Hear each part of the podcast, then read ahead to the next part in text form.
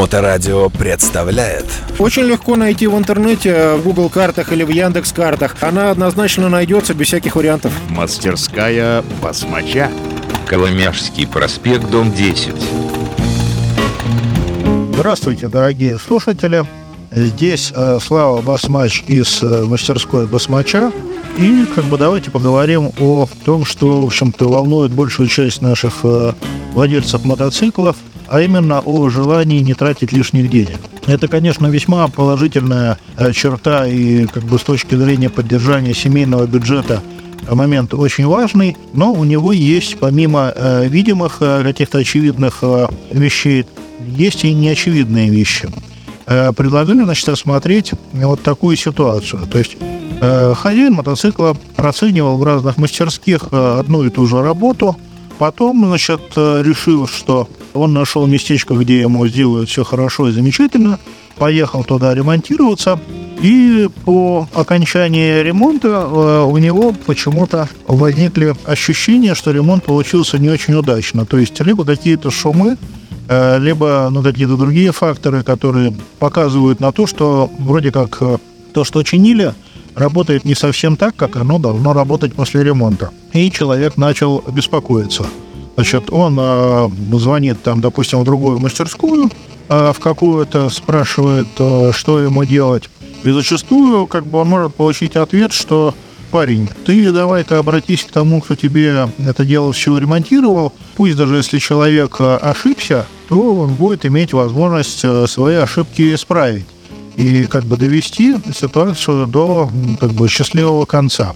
Делается это по двум причинам. Это с точки зрения отвечающего по телефону.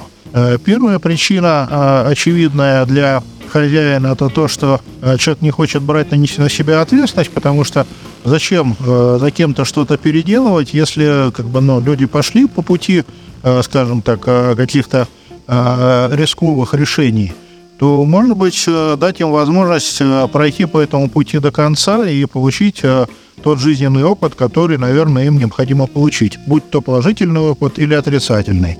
С другой стороны, вопрос э, межцехового взаимодействия, то есть э, отношений между мастерскими, как бы, ну, наверное, любой разумный э, владелец мастерской или работник да, там, в этой сфере, он будет озадачен тем, чтобы поддерживать на нормальном уровне, потому что всякие ситуации бывают, и лучше среди коллег, скажем так, иметь команду поддержки, чем э, команду хейтеров.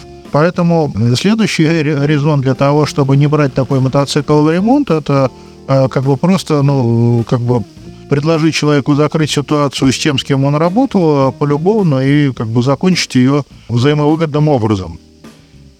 Тонкий момент здесь это в том, что, допустим, может случиться так, что не в силах тот, кто брался за эту работу, ее закончить успешно. И в этом случае для стороннего э, наблюдателя будет э, несколько моментов положительных. Да? Первых, э, первое это то, что человек получит опыт и, скажем так, он будет понимать и может поделиться с другими, что кому обращаться не нужно. То есть будет проходить естественный отбор по качественному признаку проведения работ в мастерских. Следующий момент это то, что, возможно, этот жизненный урок пойдет хозяину мотоцикла на пользу. И он для себя примет решение в будущем э, выбирать э, некие гарантированные пути взаимодействия с мастерскими, то есть выбирать партнеров по обслуживанию, по ремонту мотоциклов, именно такие, которые с первого раза, ну, как бы с большой долей вероятности, понятно, что бывают всякие неожиданные вещи, но с большой вероятностью с первого раза починят ему мотоцикл э, так, чтобы потом э, об этих проблемах не вспоминать. То есть я имею в виду, что то, что делалось узел, он будет еще работать э, разумно долго и не вызывать э, как бы необходимости в него залезать. А Это следующий момент. И последний, значит, в этом случае резон это то, наверное, что при э, вот этой вот э, тестовой прозвонке, когда там э, люди интересуются в нескольких местах э, по стоимости однотипных работ, чтобы как бы не был основным определяющим фактора, фактором выбора именно этой мастерской, это цена. Чтобы как бы это был, безусловно, в поле зрения один из резонов, но чтобы это не был определяющим резоном, потому что цена не всегда как бы соответствует качеству. Вот э, такая вот у меня сегодня возникла идея поговорить о э, вот этой важной истории. Теперь же мы, допустим, перейдем, давайте чисто умозрительно перейдем к ситуации, когда, э, скажем, вот этого бедолаги, э, который обратился э, в неудачное место и в котором не получилось справиться с задачей, значит, вот у него возникла необходимость обращаться в другое место, чтобы там справились с этой проблемой. В любом следующем сервисе народ будет интересоваться, что происходило. То есть, ну, это нормальная совершенно практика, чтобы понимать, какой объем работ и какие риски э, при выполнении этих э, работ могут возникнуть. То есть, грубо говоря, чтобы примерно сориентироваться по стоимости этих работ и как надо подготовиться. И здесь уже возникает э, ситуация, когда в мастерской, в которую пришли уже после того, как случились все эти неприятности, слышат, что вот я там делал там-то, у них не получилось. Возникает ситуация, когда должен звоночек в голове звонить у хозяина, ну или у того, кто принимает мотоцикл в ремонт, вот в этой мастерской, к которому приехали, как э, последнюю инстанцию, да, по помощи. Вот. И это тоже негативным образом должно, ну, это логично, должно сказаться на цене, то есть э, негативным образом для э, владельца мотоцикла. То есть когда мы понимаем, да и все мастера, собственно, знают, что если мы ремонтируем мотоцикл сами после какого-то момента, которое привело к ремонту, это одна история. А когда мы э, переделываем за кем-то плохо сделанную работу, эта история совершенно другая. Потому что при неквалифицированном э, исполнении работ, э, там, скажем, исполнитель может навредить в гораздо большем числе мест, и внимания потребуется заметно больше. То есть это не просто вредность, да, потому что вот ты ко мне с первого раза не приехал, поэтому я тебя взгрею и сдеру с тебя там полтора тарифа. А, как бы вопрос совершенно не в этом. Хотя этот момент, но как бы, что хотел сэкономить, а, а как бы не получилось, он, а, но какое-то небольшое разумное злорадство вызвать, конечно, а, у человека должен.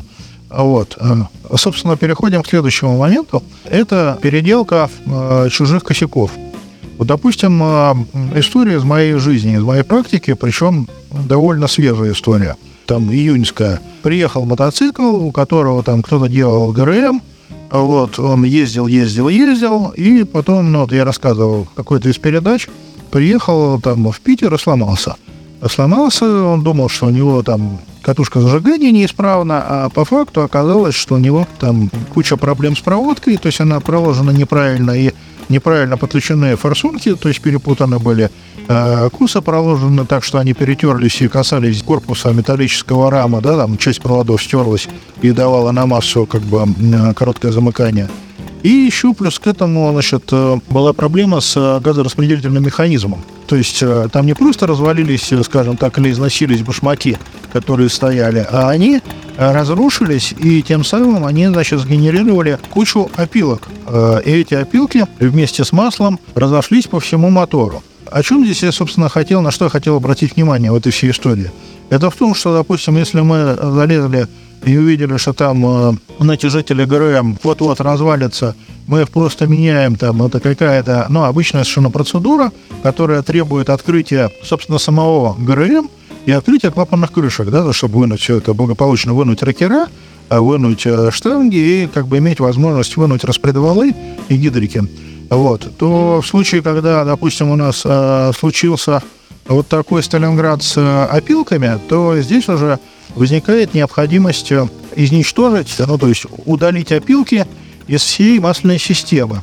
А вся масляная система, она состоит у нас, кроме двигателя, еще и, допустим, с э, масляного картера, который располагается под коробкой передач, если мы говорим о тулингах. И как бы э, в этом, соответственно, масляном картере, в масляном поддоне, тоже живет изрядное количество опилок. А вынуть его, ну, не так просто. То есть для того, чтобы вынуть э, масляный поддон, нужно раскрутить, э, снять заднее колесо, снять задний маятник, поднять заднюю часть коробки, и только тогда мы сможем вытащить масляный поддон без съема там, ну, без глобального разбора. То есть, но в любом случае разбирается все до маятника. Вот. И это тоже стоит денег, и эта процедура довольно ответственная, потому что Если э, мы не сделаем чистки масляного поддона, то при следующей эксплуатации, когда мы нальем свежее масло, поставим новые детали в мотор и как бы заведем двигатель, то у нас по- пойдут вот эти вот опилки, которые живут в этом масляном поддоне, они пойдут по масляной системе снова, и они попортят новые детали, которые были установлены. Мастерская басмача. Э, Да, конечно, часть этих опилок э, будет э, поймана масляным фильтром, который должен там грязь всякую собирать и прочее. Но э, как бы не надо забывать, что э, масляный насос качает масло, то есть масло в масляный насос попадает прямиком из масляного поддона. То есть оно до того, как попадает в масляный насос, не проходит масляный фильтр. Масляный фильтр находится после масляного насоса. То есть эти опилки нам попортят масляный насос, который как бы наверняка ставился новый, который стоит денег и который станет работать заметно хуже. Так вот, э, вся вот эта вот э, история и последовательность э, событий, которые я рассказал, она говорит о том, что очень важно правильно выбирать место для ремонта. С точки зрения того, что в идеале, чтобы вам посмотрели на неисправности на ваши не узким взглядом, да, то есть конкретно что сломалось, а постарались понять, что привело к этому и как избежать повторения вот этих вот ситуаций. А вот это вот э, можно охарактеризовать вот этот вот подход профессиональный как э, подход, который выработался с большим профессиональным опытом, который э, был накоплен э, с потерями денег и с наличием возникновения седых волос и всяких сложных ситуаций в жизни. А это очень важный момент, потому что жизненный опыт э, стоит дорого. То есть не зря говорят в нашей русской поговорке, что за одного битого двух небитых дают. То есть человек с жизненным опытом, он всегда более ценен для а, окружающих, чем человек без. Поэтому я хочу высказать свое мнение, которое, наверное, может кем-то приниматься, а может и не приниматься. Мой совет в том, что нужно обращаться к профессионалам. Даже если у них будет немножко дороже, э, это вас защитит от того, что в будущем вам, возможно, придется переделывать эти работы в каком-то еще другом месте, снова платить за такие же работы, э, снова платить за запчасти, которые использовались, и терять свои нервные клетки, которые на самом деле стоят очень дорого. Вот э, перед самым моим отъездом из Санкт-Петербурга э, ко мне обратился мой старый знакомый, у которого, значит, случилось э, положительное событие в жизни. Он приобрел мотоцикл, то есть он хотел э, как бы купить мотоцикл. Мы смотрели, то есть он пригонял мне один мотоцикл на осмотр, пригонял другой мотоцикл на осмотр, и в конце концов, значит, мотоцикл был приобретен. Мотоцикл, в общем, э, понятно, что не совсем свежий, ну или совсем не свежий, но который, скажем так, работает э, более или менее прилично, но у которого нужно было, опять же, сходить в наш любимый ГРМ. Это необходимость э, просто замены по сроку подшипников распредвалов и замены гидрокомпенсаторов клапанов. Мы вроде как там договаривались, что эту работу мы сделаем. Человек там долго-долго собирался, потом оказалось, значит, что ему надо у нас э, предотъездная суета, но перед отъездом в отпуск у меня я не мог его уже взять. И он там решил обратиться в другое место, в другую мастерскую, где, значит, ему сказали, что у них есть э, эти гидрокомпенсаторы из старых запасов за весьма разумные деньги. Ну, за удивительно разумные деньги, на самом деле. Э, цена была заметно ниже рыночной. О чем, собственно, я этому товарищу и сказал. Слушай, говорю, ну, смотри, сейчас ситуация такая, что, допустим, эти комплект хороших гидрокомпенсаторов стоит от 25 до 30 тысяч рублей. Тебе предлагают там типа за 12 комплект. Я говорю, ты абсолютно уверен в том, что ты как бы не делаешь ошибки и не покупаешь что-то неподходящее? Он говорит, да нет, там чувак говорит, что это типа из старых запасов у него хорошие, они лежат просто долго. Ну, как бы на что я, естественно, спросил. Ну, слушай, говорю, ну, чувак-то, может быть, и говорит, что они из старых запасов. Но если они новые лежат долго, то они в цене своей от этого не теряют. То есть они все равно должны стоить как, э, ну, как бы примерно по рынку, да, там, может быть, с какой-то небольшой скидкой. Нет, он говорит, там, мне их отдает за недорого. Ну, думаю, ладно, дело хозяйское. Ну, значит, соответственно, уехал вот мой приятель в этот, соответственно, другой сервис, делать работу. Я уехал в отпуск, в отпуске хорошо, солнышко светит, море теплое, и забыл о нем напрочь. А тут, значит, пару дней назад смотрю, что у меня от него пропущенный звоночек. перезваниваю, спрашиваю, чего как. Он говорит, слушай, говорит, такое, мол, дело, у меня там возникли шумы в двигателе. Мне, говорит, приговорили задний цилиндр. Я говорю, «Э, да, а почему, э, собственно, э, приговорили задний цилиндр? Ну, говорит, я выехал после ремонта, и, наверное, километров 10 все было хорошо. А потом мотоцикл начал стучать все сильнее, сильнее, сильнее. Сначала нагретый, потом уже и холодный. Потом я заехал, и мне сказали, что типа у меня задний цилиндр сломался. А я говорю, а это как? Э, Как связано-то? Вот тебе поменяли гидрокомпенсаторы, наверное, поменяли подшипники распредвалов, там какие-то башмаки, еще что-нибудь. С цилиндром-то с задним, как это связано? Если, допустим, э, человек, который этот мотоцикл использовал, ездил, ездил, ездил, у него все было хорошо. А к нам приезжал на, на тест, да, там тоже было все довольно прилично, никаких там ужасных лишних звуков не было. А вот после ремонта раз и как бы вдруг испортился задний цилиндр. Он говорит, ну, я не знаю, мне тоже это удивительно. Я говорю, ну, а ко мне-то, говорю, что ты обратился? То есть, ну, кто деньги получал, пусть тот и разбирается с проблемой. Ну, говорит, понимаешь, такое вот дело, я вот там, там, ну, и начал мне рассказывать про свои сложности. Вот. Понятное дело, что мне это абсолютно неинтересно. Ну, то есть, э, как бы я заинтересован в том, чтобы у нас было все в порядке, и мы могли нормально работать э, с точки зрения мастерской. И как бы вот живой пример того, что люди, ну, выбрали не тот путь, и вроде как э, осознанно шли к людям, которые вроде как должны были сделать хорошо, а все равно после этого получилась ситуация, которая требует каких-то дальнейших э, усилий по решению проблем. Э, И у меня на самом деле была такая же тоже ситуация в жизни. Я там в одной из машин, которые у меня были, ремонтировал автомат и попал к мастеру, который не справился с задачей. И я вот вспоминаю с неприятными чувствами э, всю эту круговерть. То есть, когда я там ну, просил разобраться, он там не разобрался, я поехал в другое место. В другом месте там увидели, что не хватает э, одного уплотнения на валу. Из-за этого, собственно, и произошло последующее, последующее разрушение э, части фрикциона в коробке передач автомата. Вот, так э, возвращаясь, собственно, к нашим э, мотоциклам и дорогим слушателям, пожелаю, чтобы э, попадали они с первого раза в то место, где бы им э, помогли тоже с первого раза, и чтобы это получалось у них э, в жизни регулярно и с большим удовольствием. Затем разрешите откланяться. Э, Ваш Басмач. Хорошего дня. Мастерская басмача. Очень легко найти в интернете, в Google картах или в Яндекс картах. Она однозначно найдется без всяких вариантов. Коломяжский проспект, дом 10.